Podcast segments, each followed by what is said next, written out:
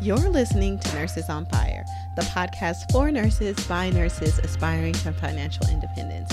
This is our weekly conversations with the CFP edition, where certified financial planners join us to have honest money conversations that guide nurses like you on their path to financial freedom. If you want to get your questions answered, make sure you head over to nursesonfirepodcast.com slash ask to be featured in an upcoming episode. Have you started on your journey towards financial independence or want to do better with your money and don't know where to start? Well, this training is for you. I encourage you to head over to financiallyintentional.com slash live to sign up for our next free masterclass where I'll teach you the techniques I've used and taught my clients to master money and build wealth. During this free training, you'll learn the most powerful weapon you have at your disposal to launch into financial freedom. The budgeting method that will free up thousands of dollars a month to achieve your financial goals. The common mistakes to avoid while paying off debt and how to rapidly slay debt. You don't want to miss this. So head over to financiallyintentional.com slash live or click the button in the show notes to register for our next free masterclass. All right, Nurses on Fire. We are back with our certified financial planner, Lisa Peterson. As always, it is a pleasure for you to be joining us. Hey, Lisa. Hello, Nasima. Hello, listeners.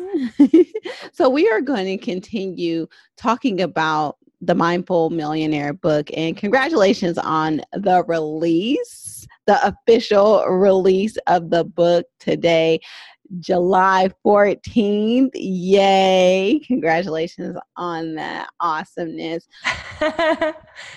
Thank you. We're going to dive into a concept that you talked about in the book, that you talk about in the book, and that is how people focus on what I like to call the struggle versus what's possible for them. How was that holding them back? I think it's a lot of things. You know, first, it's just that myopic vision that you have when things aren't going right, when there's a lot of scarcity, when you feel all you're thinking about is not enough, not enough, not enough. And you can't think about what are the possibilities, what are the ways that we could do something different here. And so that's one part of it. The other that's coming up is the idea that we are often in life playing not to lose versus playing to win this is like a huge lesson that we all kind of need to hear over and over again because we get confused by the whole message of of like what is it all about to invest and to take risk and when we are not trapped in scarcity, we are better able to look at all the opportunities and think, well, how can I win here? Rather than saying, oh, can't do that because I might lose, can't do that because I might lose. And before you know it, you're, you've talked yourself out of everything. And I think this is a pattern we want to be really careful about getting trapped in.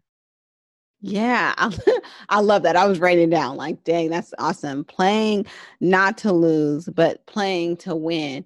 And I think a lot of times people are afraid of failure, right? It's a fear thing, it's a fear based thing. And so, as a protective mechanism, they want to make sure that, you know, they cross their T's and dot their I's, but really they're just, you know, paralyzing themselves. And I often find that my biggest lessons come through failures and things that and stumbling blocks in my life. So, but I also know that these are things that hold people back too, you know? Totally. Totally. It's funny because I was looking in the book because I'm like, fear is the big thing. And I was curious because it's not like I've memorized all of these, but in the book, I explain three or four money fears that I feel like really, really snag people. So, is it okay if I give you those? Yes, please.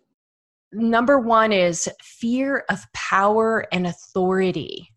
Now, this is a fascinating one because this is what I what I determined in my research is that many of us have been raised with this sort of carrot and stick mentality that you do the right thing and then you get the reward But the problem is, is that after a while, if we have my case, my dad was very, I mean, we would get spanked. There was a lot of discipline. And the problem with that is after a while, we actually start fearing those who have the power, who have the authority, because we're so afraid of getting hurt. And it works in the job environment too. If you don't do what we want you to do, you're not going to get the bonus, right? You're not going to get the raise. And if you speak out about something that we don't want you to speak out about, you're going to be penalized.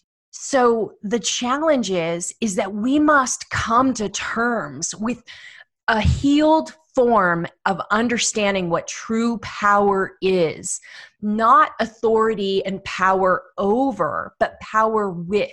Yes totally. The power that we individually have and that we so willingly give up when we you know just fall prey to our fear. Yeah yeah. So we are afraid of our power and our authority rather than embracing and leaning into it.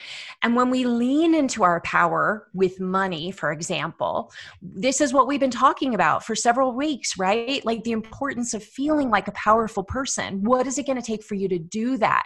And I just, it's all of these are going to be a little bit of an example of that horrible saying. I just don't know what else to say other than it is like throwing the baby out with the bathwater. Like, you're throwing it all out, not holding on to the parts of power that we need to keep. So that's one of the challenges with fear. The other one is fear of the past. Like there's been things that didn't work out in the past, and we are holding them as if they were like they happened yesterday, and we won't take risks because that person took advantage of me, and therefore all financial advisors are bad. Not true, but that's what we do. So, fear of the past. Another is fear of being responsible. Now, I don't know if everybody's going to understand this, but I know in my own life, because I came from so much trauma, I found growing up that it worked for me to blame others. Like, if I could blame others, then I deflected the responsibility of something not working out. And for me, it was like I didn't want to accept responsibility that my life was really shitty growing up.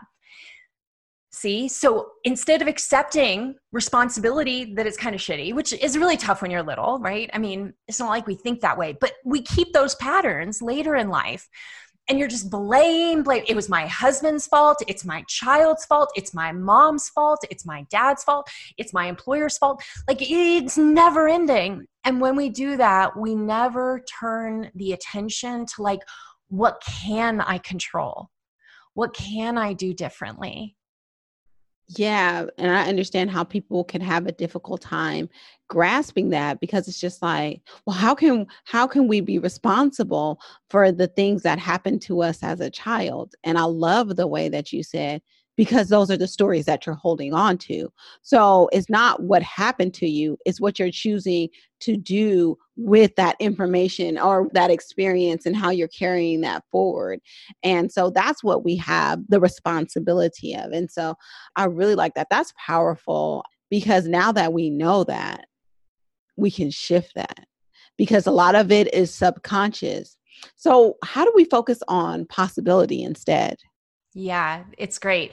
So, what we need to do first and foremost, each of those have different things that are going on inside of us, right? And all my work is oriented back to how do we look inside of ourselves to decide why am I behaving a certain way? And what can we do to heal that now? Take responsibility for it, own it, get some help, use a coach, take a class, focus on your mindset. I mean, this is where mindset training, you people may hear about it. They're like, "Yeah, I worked on my mindset." First of all, you're never done with your mindset. Until you take your last breath, you will not be done. So don't use that excuse. Yes, we're all on the path, but I learned something new about my mindset every single day, and I've been studying it for 21 years. Okay.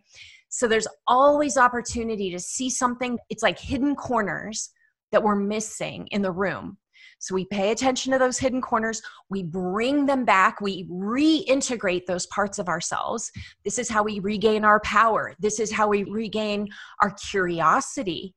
Curiosity is amazing. When we get really curious, free of all the stuff of the past, we ask really good questions. We make sure that if somebody's trying to pull the wool over our eyes, they're not going to be able to do that because we're so curious. We just bombard them with questions. Like it's fun. And so curiosity is the beginning of possibility. It opens the door to a whole new way of being. It just changes everything. Yes, yes. I love that. I love that because I really feel like, especially when we get older, possibility seems like dreaming. And dreaming seems like something that you do as a kid.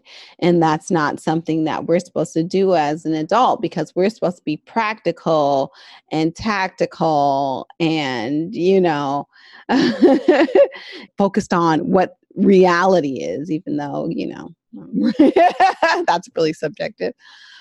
I love the word possibility in itself because it just to me represents an endless amount of abundance and what's available to me. And I often use possibility because, or just what's possible, because I do want people to tap back into that imagination and back into those dreams because I feel like we put ourselves in a box and we can't grow and we get stuck into the in these patterns that perpetuate generational poverty, that perpetuate all these things that hold us back in life. And if we can just allow ourselves to dream and then believe that those dreams are possible for us, I really feel like it opens the world up. And so I just want to like emphasize the fact that you guys, everybody out there has the capacity to just decide to stop focusing on the struggle and decide to instead focus on possibilities. It's within our power. We don't have to get permission from anybody else. Take back our power and do that. And I really feel like a whole new world will open up to you.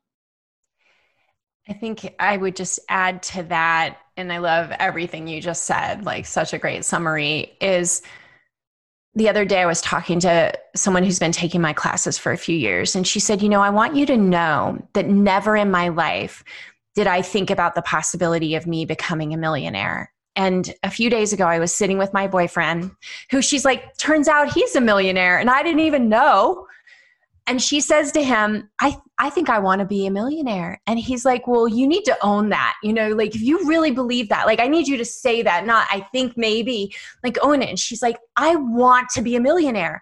And then she's sharing this with me because i mean i planted the seed and she's like i want to be a millionaire. And i finally am willing to give myself permission to go you know make it happen. Like I'm going to hold that possibility for myself.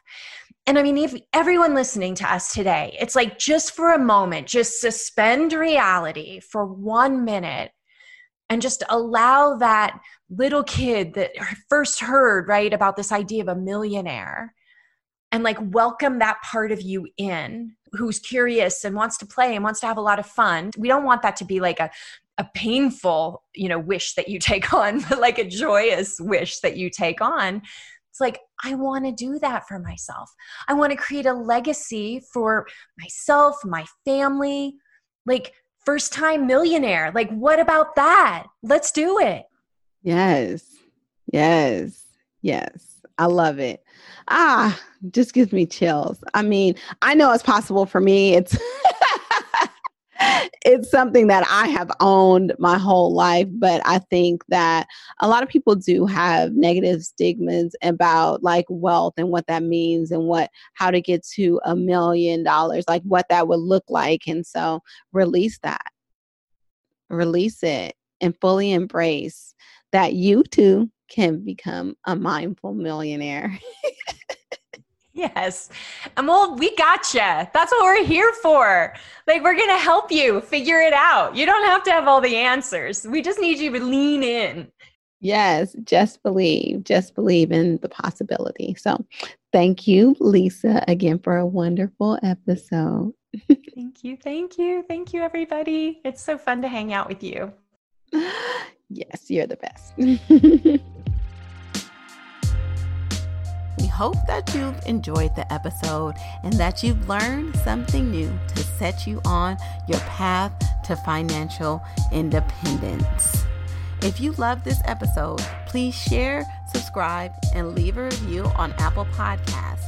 And if you want us to go over your financial situation or have your questions answered, head on over to Nurses on Fire podcast slash ask and have us do an analysis of your individual financial situation. And don't worry, we'll keep you anonymous. Thank you for listening to my mommy's podcast. But don't forget to subscribe. Bye bye.